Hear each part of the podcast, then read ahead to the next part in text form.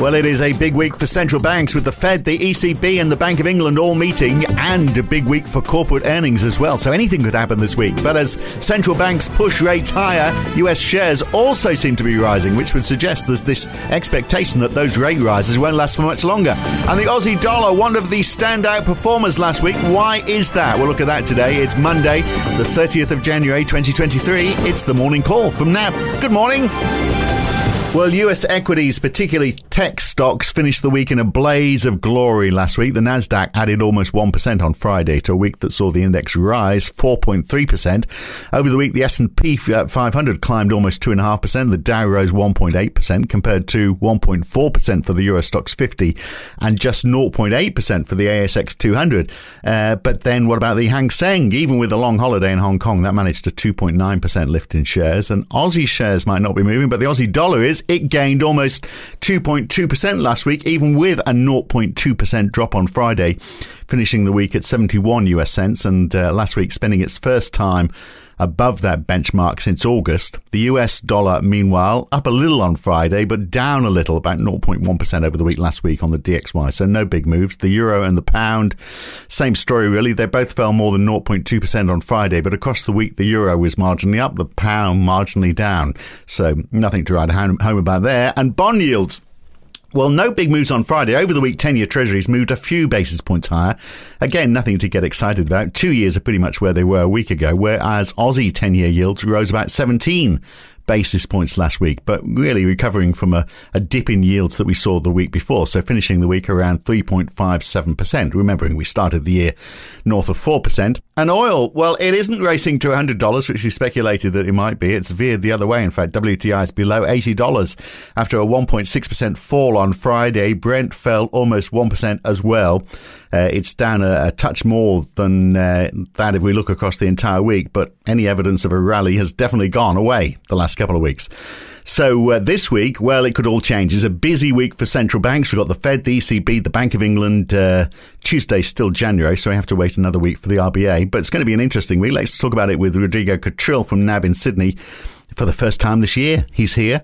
So uh, welcome, Rodrigo. This, this, let's talk about this rise in equities in the US first of all. What do we read from this? Does this mean less hikes are expected from the Fed because you know the economic data we're seeing is uh, perhaps a little softer than than expected. So are people reading into that that the Fed's not going to go quite so hard? Is that what equity investors are bargaining on? Well, I, I think there's there's an element to that. And, and hi Phil, and nice to be back. Mm, um, good to have you yes, the the as you as you noted, the, the Nasdaq or the tech heavy index has been the outperformer not only in the past week but actually in the past four weeks.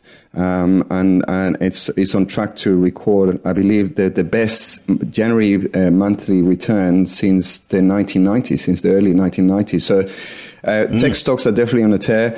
Um, and then the, what is interesting is that not all tech stocks are performing. Uh, we've seen, um, you know, not only Microsoft, but uh, uh Texas Instruments, uh, you know, warning of the outlook and not looking so so good.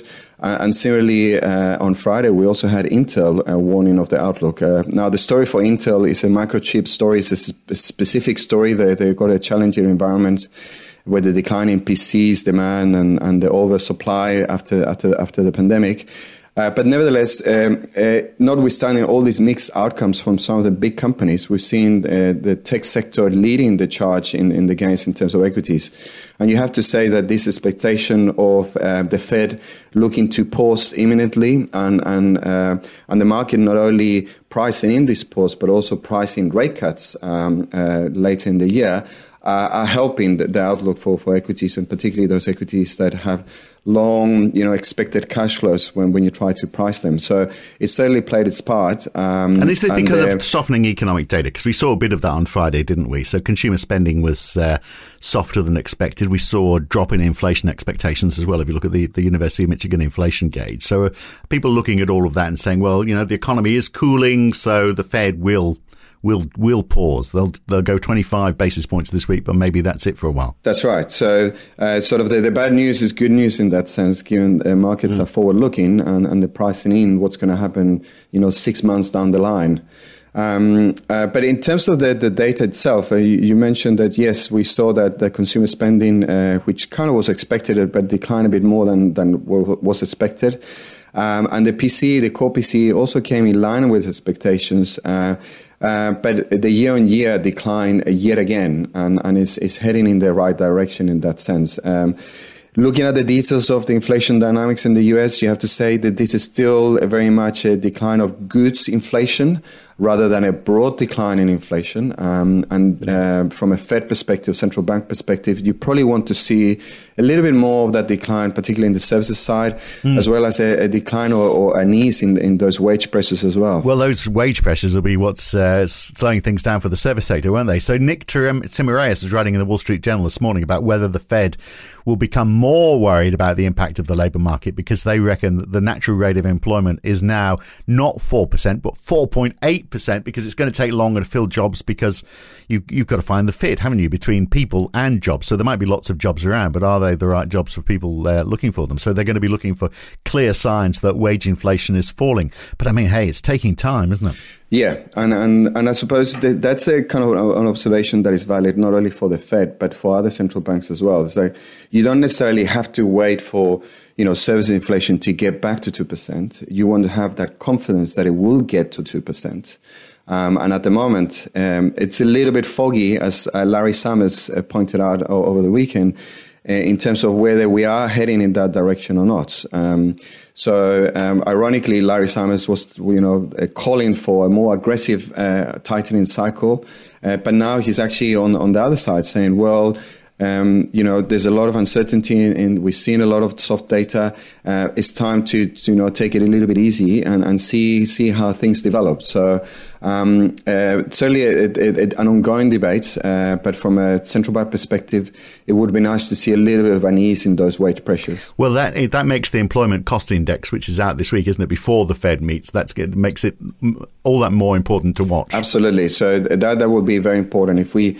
Uh, the market is looking for a repeat of that print in, in Q3 of 1.2 on the quarter. Um, if we were to get a smaller number, that would be you know a great outcome. Uh, but certainly a, a, stronger number will will pose you know the, the, the question of how long or, or whether the, the, Fed can afford to ease as, as immediately as, as next month. So, just looking at some of the other numbers out on Friday, so th- that uh, CPI number in, in, Japan, it was the Tokyo CPI, I think, wasn't it? Which 4.4% year on year, which is the highest for four decades. The core number is also up. Uh, I mean, they've been pursuing this sort of transitory line that everyone else abandoned a year ago, you know, to, uh, but I mean, it, it, looks like it's not, I mean, it is transitory. It's like everyone else has been seeing, very slow transitory. So more work, maybe more bond buying by the, by the Bank of Japan till they've got all of them, perhaps. yeah. Well, yeah, the, the argument for the, the, the Bank of Japan in terms of, as you say, transitory is is is wearing thin. Not only because we've mm. seen, mm. uh, I think it's a 42 year high in terms of the headline. Uh, but what we also yeah. seen is this broadening of inflation. It's not just one factor. It's not just food and energy. It's actually across the board, and, and it's super elevated. Um, and therefore, uh, this idea that you have to be patient um, is is challenging. Um, the the structural issue around the labor market in Japan is is one uh, sort of caveat here. And, you know, we see those, those dynamics in terms of wage negotiations. They only take place between, you know, essentially late March to April and May. Um, and, and, and the central bank wants to see that uh, there's going to be a meaningful rise in terms of those wage increases before ringing the bell and calling time on, on, on the yield curve control uh, policy. So we have to be patient there, but uh, it remains to be seen whether the market will be. Uh, the data continues to put pressure on, on, on the Bank of Japan, and we wouldn't be surprised that the market will test again uh, the resolution or the resolve of the bank um, to, to maintain its line. So locally, I want to I want to ask you why the Aussie dollar again is is doing so well. Why you know why did it have such a stellar week last week when um, most other currencies were you know pretty humdrum? But uh, also locally, I mean. Uh, Let's quick look at New Zealand as well. I mean, first of all, that massive amount of rainfall uh, that they had on Friday in Auckland, they had half the annual rainfall of London in one day. Now, there's. Uh, I, am not going to talk about climate change because I know our listeners are probably divided on that. There's some people who, but you know, just making the observation: half the annual rainfall of London in one day. Fancy that.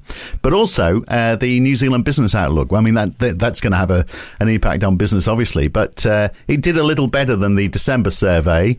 But also, I mean, businesses are expecting to be pushing their prices higher in New Zealand as well. So inflation isn't beaten there, is it? Despite all the work of the central bank. That's right, and uh, and that's the challenge that uh, in, in in the case of New Zealand you know, our colleagues think that New Zealand is certainly heading into a recession. The question is how deep the recession is going to be. Uh, and how much more work the central bank needs to do because we haven't yet seen um, a, you know a, a, meaningful decline in those inflationary pressures, particularly in the services side and the labour market. So that keeps the pressure on, um, and that's actually one of the, the big factors uh, ahead of the the next New Zealand meeting to see how that labour market uh, data prints in, in, order to hopefully see a bit of relief in terms of those pressures.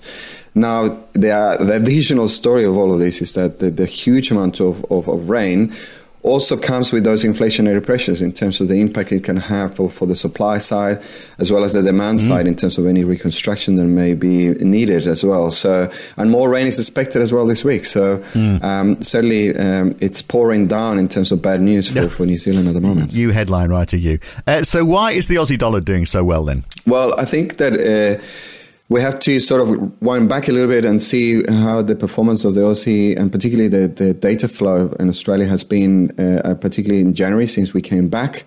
Uh, we saw that a labour market that printed a little bit more or softer than, than had been expected, uh, and that certainly pulled the Aussie down and, and, and struggled the Aussie and pulled uh, domestic yields lower uh, um, about two weeks ago. I think it was the 19th of January. Um, and then, of course, now we've seen that the, the story is a lot better. That um, you know, for one, uh, the market has become more convinced that, as it is often the case, that Australia will benefit from from the, the reopening that China is is likely to to to enjoy from uh, all these COVID restrictions that have been lifted, uh, whilst at the same time the inflation data in, in Australia uh, was a, a, negative surprise, if you like, mm. and, and, particularly in terms of those core readings, reinforcing the need for, for the RBA to um, to lift the cash rate not only by 25 basis points uh, next week, uh, but we think that potentially as well by another 25 in March.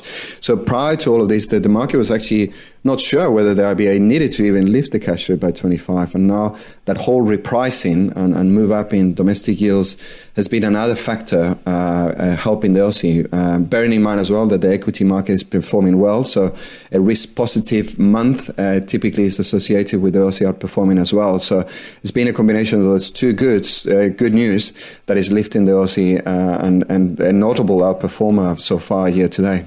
Well, China, of course, back at work today, but how many people got ill during the lunar holiday? That is the question. And how quickly is that bounce back? I mean, not as fast as we perhaps thought or popular opinion would have us think, sort of like a, a few weeks ago. It's the big question mark, isn't it? Just, you know, how much, uh, how much is sickness going to delay, even though people can go back to work? How much, what part is sickness going to play? But we've talked about that before. Yeah, but sorry, just to, because I was reading this this morning, uh, the, the numbers have come out from China and the pre small numbers, uh, almost unbelievable in terms of uh, the number of deceased deaths so far in the Lunar New Year, right. and it's actually declining right. relative to what we saw in previous weeks. So, notwithstanding the huge amount of traveling that has occurred, uh, the level of infection and deaths is actually declining in, in, in China, which is surprising given what we know that the, the virus can do when you know people mingle. Yeah. So look, very quiet today. We get the New Zealand trade balance. We get economic confidence for Europe later on. We should also say a big earnings week. We've got Apple, Alphabet, Meta, Caterpillar amongst them. So